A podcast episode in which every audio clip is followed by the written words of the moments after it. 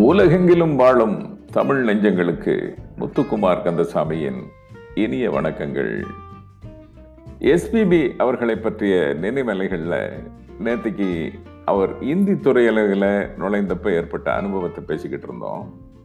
ஆரம்பத்தில் இந்தி பிரபல இசையமைப்பாளர்களான லக்ஷ்மிகாந்த் பியாரிலால் எஸ்பிபி சரிவர இந்தி பேச மாட்டார் அப்படிங்கிறதுனால அவரை ஏற்றுக்க கொஞ்சம் தயக்கம் காட்டுறாங்க. அந்த சூழ்நிலையில் இயக்குனர் சிகரம் பாலச்சந்தர் அவர்களுடைய வற்புறுத்தலின் பேரில் அவர் அந்த பாட்டை பாடுறாரு. அப்படி பாடும்போது நீங்கள் நம்ப மாட்டீங்க. அந்த பாடல் அந்த படத்துக்கு இந்தி மொழிக்கான தேசிய விருது பெற்றிருக்கு. அந்த பாடல் என்னன்னு தெரிஞ்சுக்க விரும்புகிறீங்களா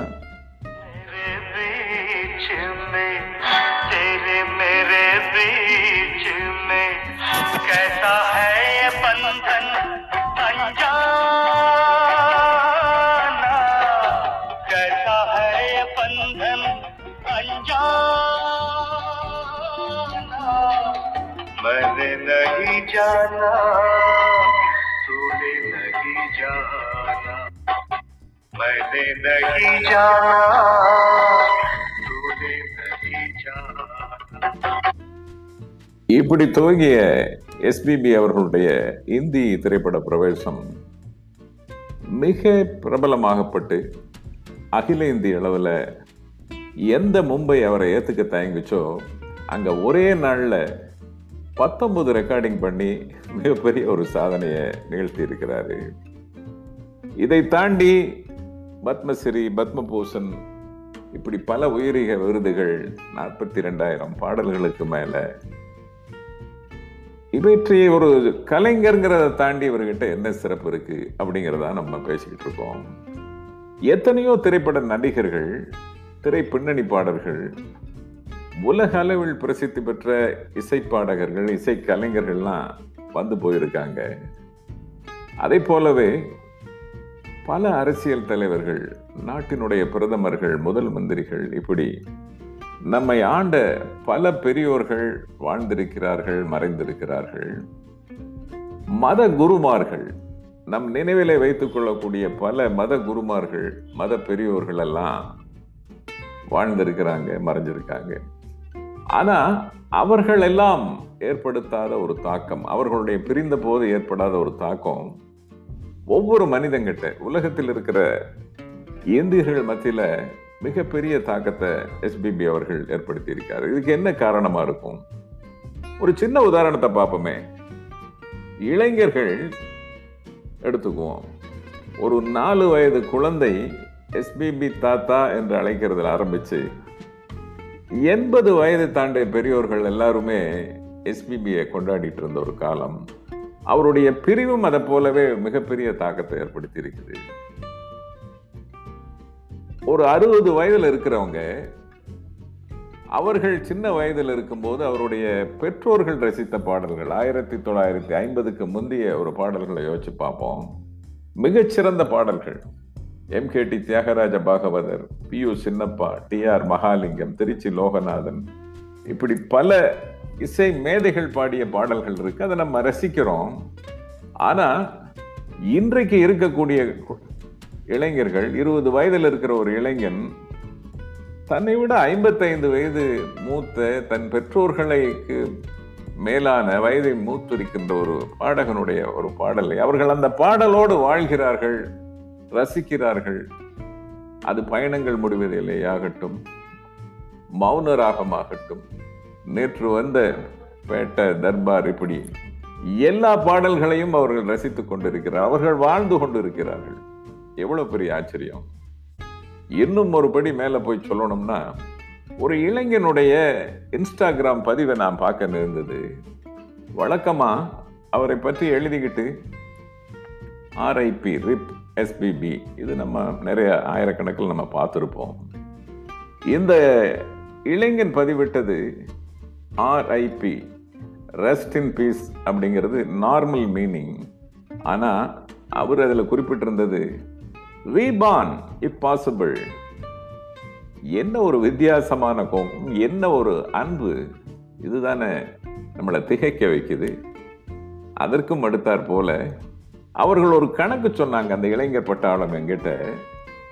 எஸ்பிபியினுடைய பாடலை இந்த நிமிஷத்திலிருந்து நம்ம கேட்க ஆரம்பிச்சோம்னா இருபத்தி நாலு மணி நேரம் டுவெண்ட்டி ஃபோர் செவன் பேசிஸில் இந்த பாடல்கள்லாம் நம்ம கேட்டு முடிக்கிறதுக்கு ஒன்பது வருடத்திற்கும் மேலாகும் அப்படிங்கிறது.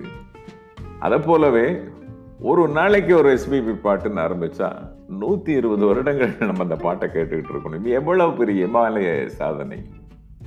இவற்றை தாண்டி இந்த தனி மனிதன் எப்படி இவர்களை எல்லாம் நம்மை ஈர்த்திருக்கிறார் அப்படிங்கிறது தான் நம் முன்னால் இருக்கிற ஒரு மிகப்பெரிய கேள்வி. அடிப்படையில் இதை பற்றி யோசித்து பார்க்கும்போது அவர் காட்டிய அன்பு லவ் அது வந்து குடும்பத்தாரை தாண்டி உறவினர்களை தாண்டி நண்பர்கள் வட்டத்தை தாண்டி திரையுலக கலைஞர்கள் பால் இருந்த அன்பை தாண்டி ஒரு கடைக்கோடியில் இருக்கிற ரசிகன் முதல் முன்பு நெறியாத எந்த ஒரு மனிதனை பார்க்கும்போது அவர் காட்டிய அன்பு அதை தொடர்ந்து பணிவு எப்பொழுதுமே தன்னை பற்றி பேசும்போது நான் நன்றாக பாடுகிறேன் உண்மை ஆண்டவன் அருளால் எனக்கு அந்த பாக்கியம் கிடைத்தது. என்னை விட திறமைசாலிகள் இந்த நாட்டில் இருக்காங்க அவர்களுக்கெல்லாம் அந்த வாய்ப்பு கிடைக்கணும் என்ற ஒரு மிகப்பெரிய ஒரு எதிர்பார்ப்பு. இதை தொடர்ந்து தன்னைத்தானே புதுப்பித்துக் கொள்ளுதல் என்பது அவரிடம் இருந்த ஒரு வித்தியாசமான குணம். Updating ourselves in present days circumstances என்று ஆங்கிலத்தில் சொல்கிறோமே அதுபோல் அதாவது